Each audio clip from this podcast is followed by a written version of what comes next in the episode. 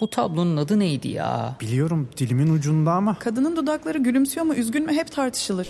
Sadece tablonun adı değil, etrafındaki çerçeve, bulunduğu müze, hakkında çıkan haberler, eserin sahibi ve daha birçok bilgi Samsung Galaxy S24 serisi ve Circle to Search ile dilinin ucunda değil, parmağının ucunda. Galaxy AI ile gelecek işte bu kadar kolay.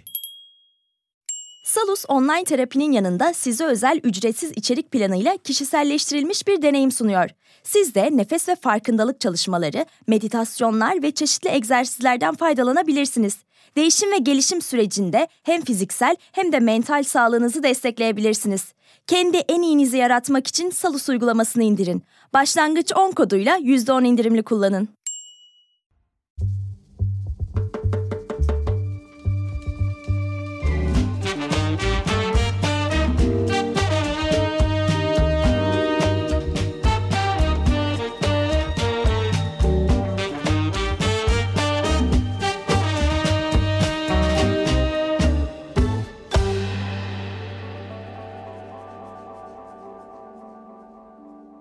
Bu bölümü hazırlarken internette bir e-ticaret sitesine girdim ve tuvalet kağıdı kategorisine baktım. 19 marka altında 1016 tuvalet kağıdı satılıyor. Bilmiyorum tuvalet kağıtlarıyla ilişkinizde benim bilmediğim bir ayrıntı var mı ama benim açımdan tuvalet kağıdının tek bir işlevi var. Ve 19 marka bu konuda 1016 seçenek sunmuş biz insanlara.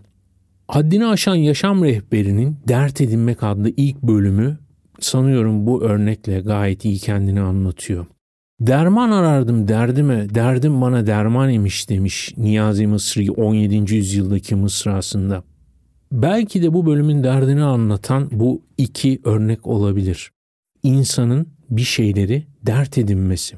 Ama dert edinmek derken dert etmek gibi algılamayın. Çünkü dert etmek başka bir şey, dert edinmek başka bir şey. Dert etmek belki bizden başka pek çok canlının meselesi. Yani karnının açlığı, işte susuzluğu, tepesindeki damı, ama dert edinmek sanıyorum sadece insana has bir şey. Yani ortada hiçbir problem yokken, tam bütün hedeflere ulaşmışken, tam huzura erdik, rahatı bulduk derken bir şeyi mesele edinme hali, dert edinme. İşte biz de bu küçük anlamların peşinde bütün bunların bizler için ne ifade ettiği, yaşamımızda nasıl farklar yarattığını araştıracağız bu bölümde. Bölümün içeriği olan dert edinmek meselesine geçmeden bu yayının neyi dert edindiğini sizlerle paylaşmak istiyorum. Bir şeyler öğretme iddiasında değilim. Daha çok birlikte bir şeyler öğrenebilir miyiz? Hayata sorular sorabilir miyiz diye bir arayış olarak da düşünebilirsiniz bu yayınımızı.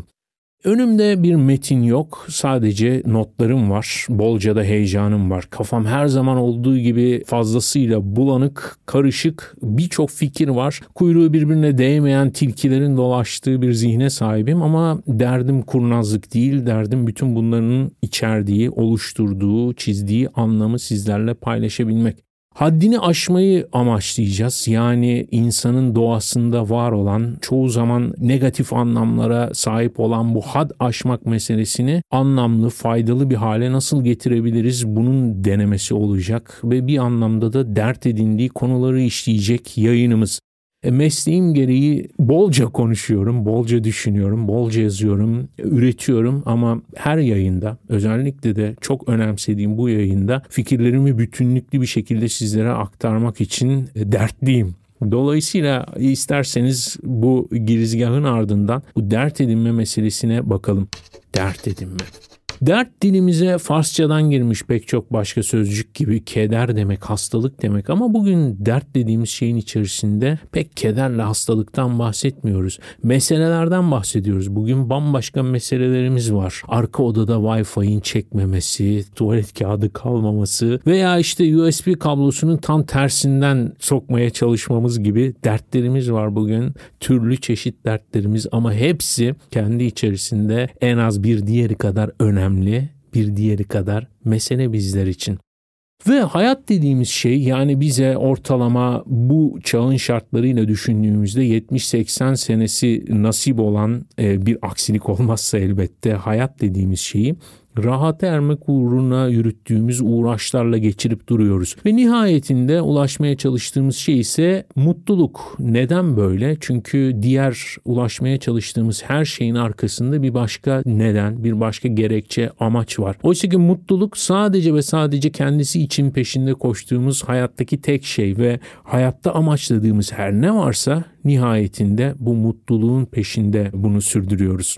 Ve bütün bunların ışığında unutmamamız gereken amacımızın rahata ermek olmadığı. Amacımız bir uğraş sahibi olmak. Çünkü rahata erdiğimiz anda doğamız gereği kendimize bir rahatsızlık buluyoruz. Sahip olduklarımıza yabancılaşıyoruz ve yeni bir uğraş ediniyoruz. Hiç sebepsiz, hiç anlamsız da değil şüphesiz bütün bunların bir gayret sonucu olduğunu unutmamak lazım. Durduk yere başıboş kaldığınız anlarda elinizin telefona gitmesi bu yüzden, eve girdiğiniz anda sessizliği yok etmek için televizyonu, radyoyu açmanız ya da bir podcast dinlemeye başlamanız bu yüzden. Bunların hiçbiri sebepsiz ya da anlamsız da değil. Amacımız kendimize bir uğraş edinmek. Uğraş edinmedeki amacımız da dert edindiğimiz şeylerle ilgili bir meşgale yaratmak. Aradığımız şey huzur değil. Bizi besleyen şey aksine bizzat huzursuzluğumuz. Huzur bize huzursuzluk veriyor. Bu da bize has. İlginç ayrıntılardan biri. Hani bizim kültürümüzde de vardır ya çok güldük başımıza bir şey gelecek kavramında olduğu gibi iyi şartlar bizde bir tedirginlik yaratıyor. Çünkü aklımızın bir kenarında hep daha iyisinin, hep daha güzelinin, hep daha anlamlısının olduğunu biliyoruz. Hayata yönelik bir tatminsizliğimiz var ve bizi hayatta başarılı kılan ya da başarıya yönelik çabaya sevk eden şey bizzat bu tatminsizliğimiz. Mutsuzluğumuz. Mutsuzuz çünkü mutluluğun peşindeyiz. Peki mutluluğa nasıl ulaşacağız? Hiçbir zaman ulaşamayacağız çünkü hiçbir zaman esasında bunun yöntemini bilmiyoruz. Buna yönelik net bir hedefimiz, hayalimiz yok. Sadece taştan taşa seker gibi bir uçtan bir uca yol alıyoruz ve aslen zannettiğimiz gibi koyduğumuz hedeflerin değil o hedefe ilerlerken yürüdüğümüz güzergahın yani menzilin derdindeyiz. Hayatı anlamlı kılan da bu çabamız. Yoksa ulaştığımız hedefler değil. Ulaştığımız hedeflerin uğruna nice çaba verdiğimiz bütün bu hedeflerin ulaşıldığı anda anlamsızlaşması da o yüzden. Hiçbir zammın bizi tatmin etmemesi, kariyerimizdeki hiçbir ünvanın bizi mutlu etmemesi, hiçbir ulaştığımız hedefin nihai son hedef olmaması da bizzat bu yüzden.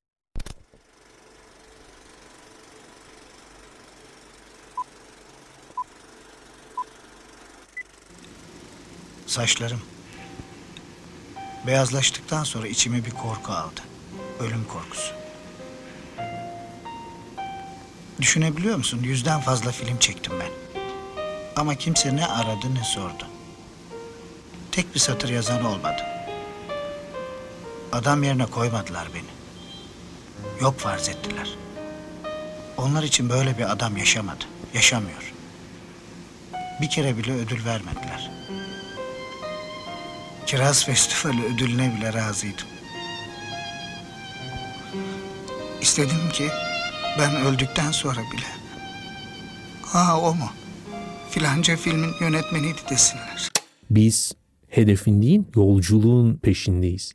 Ve bütün hayallerimizi hedefler üstüne kuruyoruz ilginç bir şekilde. Yani mutluluğa yönelik kavramları bir gözünüzün önünden geçirin. Hepsi nihai olarak ulaşmayı hedeflediğimiz şeylerden ibaret. Oysa ki yine hafızanızı taradığınızda yaşamınızı bir gözden geçirdiğinizde ulaştığımız hedeflerle değil o hedefler üstüne o hedefler uğruna yürüttüğümüz çabadan onlar için verdiğimiz emekten çektiğimiz dertlerden ibaret hayat dediğimiz şey.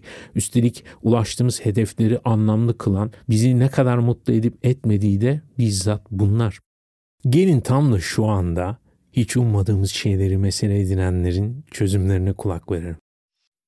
Sence gelecek nasıl olacak? Gördüğün her şey hakkında anında bilgi sahibi mi olacaksın? Gecenin karanlığında çok uzaklarda bir baykuşun kanat çırpışını hemen önündeymiş gibi mi göreceksin? Ya da duydukların senin için dönüp bakabileceğin notlara mı dönüşecek? Şimdi cebinden Samsung Galaxy S24 Ultra'yı çıkar. Bunların hepsi işte bu kadar kolay.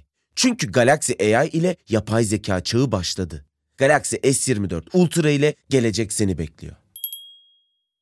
Salus uygulamasında klinik psikologların yanında online görüşme yapabileceğiniz farklı uzmanlar da var. Çocuk gelişim uzmanı, diyetisyen veya fizyoterapist. Bu sayede değişen ihtiyaçlarınıza uygun beslenme, egzersiz ve sağlıklı yaşam rutinleri oluşturabilirsiniz.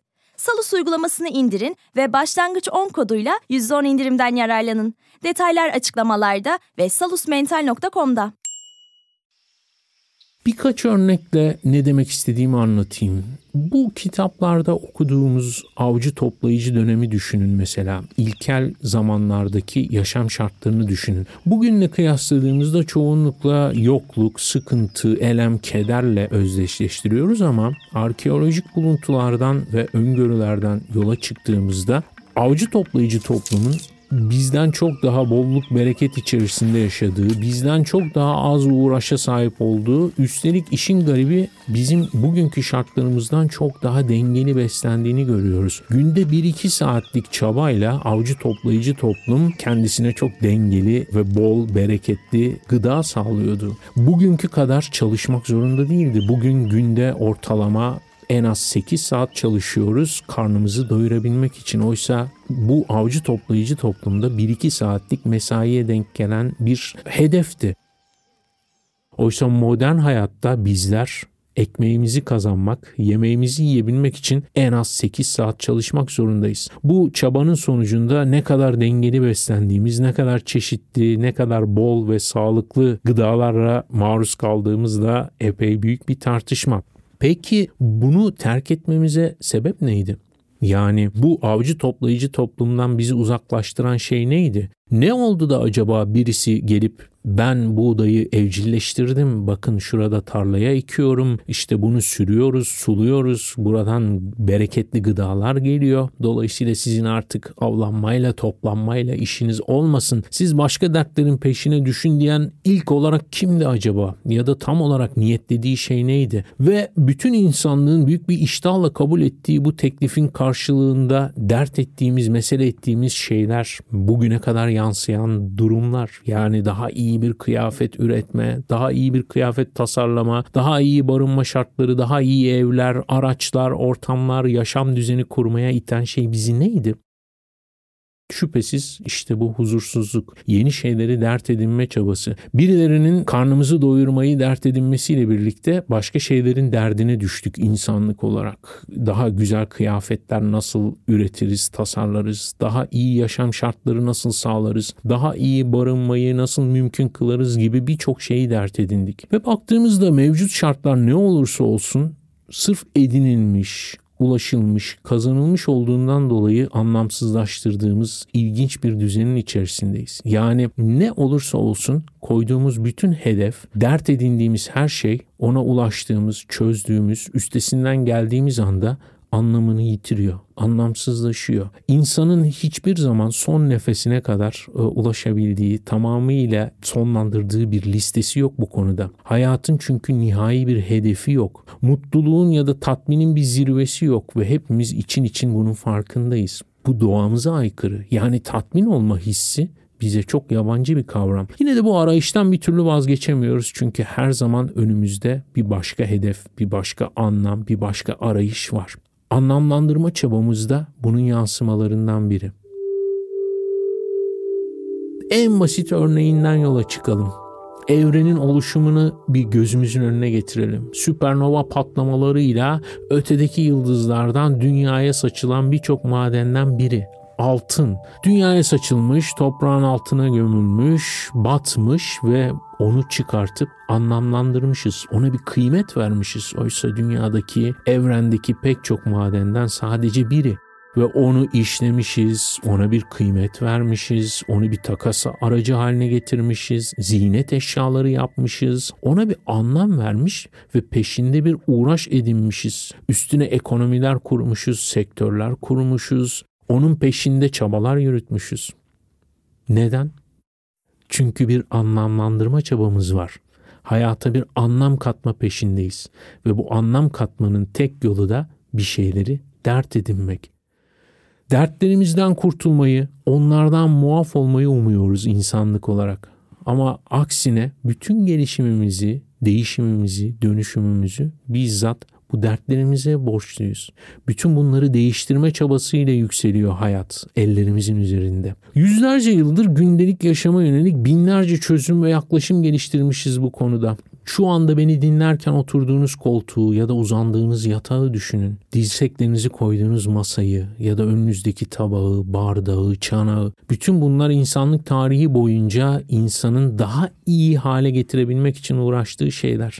Binlerce belki yüz binlerce çeşit tasarım var bunların hepsine yönelik ve icadından bu yana sürekli olarak birileri daha iyisini, daha verimlisini, daha kullanışlısını, daha ekolojik olanını, daha ekonomik olanını üretme adına bir çaba yürütmüş. Sandalye gibi nihayetinde birkaç ayak ve bir oturaktan ibaret bir tasarımı dahi bu kadar çeşitlendirebilen insanın yaşama sade bir bakış açısıyla yaklaşması elbette mümkün değildi. Bizden önceki kuşakların hayal edemeyeceği şartlarda yaşıyoruz. Örneğin kişisel merakımdan dolayı bazen yemekle ilgili yazılar, makaleler, kitaplar okuyorum, podcastler dinliyorum. Ve bütün bunların ışığında örneğin geçmiş yüzyılların cihana hükmeden krallarının, sultanlarının, padişahlarının menülerine bakıyorum.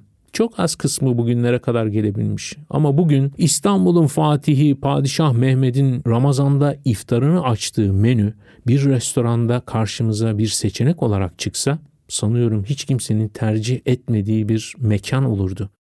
Oysa bugün basit bir market alışverişinde karşımıza çıkan rafta bile onların hayallerinde en uçuk rüyalarında bile göremeyeceği seçeneklerle karşı karşıyayız. Ama yine de tatmin olmuyoruz. Yine de yeterince mutlu değiliz. Tatmin olmama halimiz bizzat insanlığın doğasından kaynaklanıyor çünkü.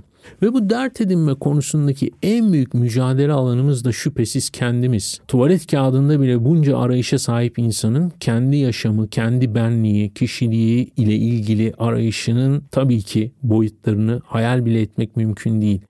Tarih boyunca daha iyi bir insan olmak için çabalamışız. Ulaştığımız, mutabık kaldığımız bir sonuç da yok işin ilginç tarafı. Yani daha iyi bir insan olmanın tanımı dahi belirsiz ama hepimiz kendimizce, kendi anlamlandırdığımız şekilde o daha iyiye ulaşmak için çabalıyoruz. Ve tabii ki bütün bu uğraş peşinde bugün dünyanın en büyük sektörlerinden birini yaratmışız. Kişisel gelişim. Ne ilginç bir ayrıntı değil mi? Toplumsal gelişim diye bir çabamız yok. Oysa hepimizin dilinde pelesenk olan işin bu kısmı. Toplumsal olarak gelişmeyi, daha iyi bir toplumda yaşamayı hedefliyoruz ama peşinden koştuğumuz şey kişisel gelişim. Kitapçıların raflarında sürekli olarak artan sayıda rehber bize kişisel olarak nasıl daha gelişebileceğimizi anlatıyor kişisel olarak gelişmenin belki yaşadığımız toplumu da daha iyi dönüştürebileceğini düşünüyor olabiliriz ama bugünkü hayata baktığımızda bu sanıyorum son derece naif, iyimser bir yaklaşım olur. Oysa kişisel gelişim aksine bugün dünyanın en büyük sektörlerinden biri.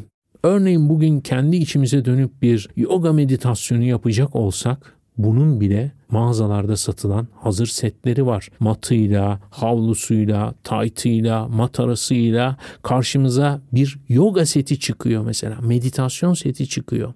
Yani dünyanın bütün maddesinden, bütün dertlerinden, tasalarından arınıp kendi içimize, kendi meselelerimize dönmeye vesile olacak olan meditasyonda bile modern yaşamın bize sunduğu sonsuz seçeneklerin içerisinde büyük bir kafa karışıklığıyla karşı karşıya kalıyoruz. Ama kişisel gelişimin temel mottosunu da unutmamak lazım. Nefsimizi eğitmeye çalışıyoruz. Çünkü bir türlü her şeyi değiştirip dönüştürme kabiliyetine sahip olsak da bir türlü hükmedemediğimiz şey de bizzat nefsimiz. Yani bir yönetici olarak yüzlerce, binlerce, bazen yüz binlerce kişiyi yönetebiliyoruz. İnsan olarak, birey olarak ama bir açık büfe karşısında o tatlı seçeneklerinde nefsimize hükmedemeyebiliyoruz. Yani dert edinme çabasının içerisinde aslında en büyük derdimiz nefsimiz, karakterimiz ve hepimiz onun açmazlarıyla boğuşuyoruz. Ve bütün bu çaba neyi çözme peşinde? Derdimizi çözme peşinde, dert edindiklerimizi çözme peşinde. Peki acaba ilk insanın derdi neydi ve bugünkü dertlerimizden farklı mıydı? Hiç zannetmiyorum açıkçası. Muhtemelen aynen bugünkü şartlarımızda olduğu gibi etrafına bakınıp gayet normal duran, gayet sıradan, gayet de yaşanılası bir hayatın içerisinde birileri kendine bir şeyleri dert etti, mesele etti ve çözmek için, daha iyi ulaştırmak için bir çabaya büründü. Aynen bugün bizim modern yaşamımızda yaptığımız gibi. Ama bunun doğru bir çaba mı, yanlış bir çaba mı olduğu da ayrı bir tartışmanın konusu. Yani dert edindiğimiz şeyler acaba gerçekten dert edinmesi şeyler mi? Derler ki iki tür dert vardır. Birisi gerçek dertler, birisi de edinilen mesele edilen dertler. Yani arka odada internetin çok iyi çekmemesi ile amansız bir hastalıkta yoğun bakım odasında her tarafına tüpler, elektrotlar bağlı bir şekilde yatan insanın dertleri elbette dert kapsamındadır ama ikisi arasında epey fark vardır. Dolayısıyla mesele ettiğimiz şeyler bazen anlık, bazen bireysel hassasiyetlerimizden doğan konular, bazen de dünyanın gerçekten mesele edilen dertleri.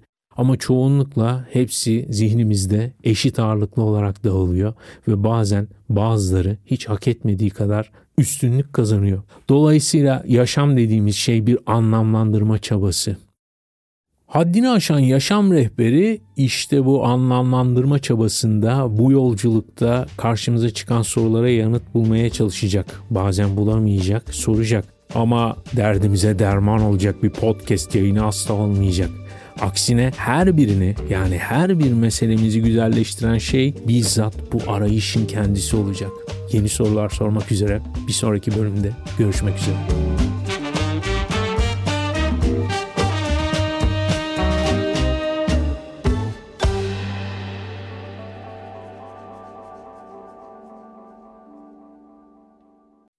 Boğa ve Venüs arasında 120 derece üçgen açılarla desteklenecek. Yeni ay ve devam eden süreçlerde tutumlarımız önem kazanacak. Özetle pozitif olun. Notlarını istediğin gibi özetleyen not asistanı Samsung Galaxy S24 serisinde. Galaxy AI ile gelecek işte bu kadar kolay. Salus yetkin psikologları ile terapiyi her yerden ulaşılabilir kılmaya devam ediyor. Yaşam tarzı değişiklikleri, adaptasyon sorunları, yalnızlıkla başa çıkma gibi konularda online terapi desteği için Salus uygulamasını indirin. Başlangıç 10 koduyla %10 indirimli kullanın.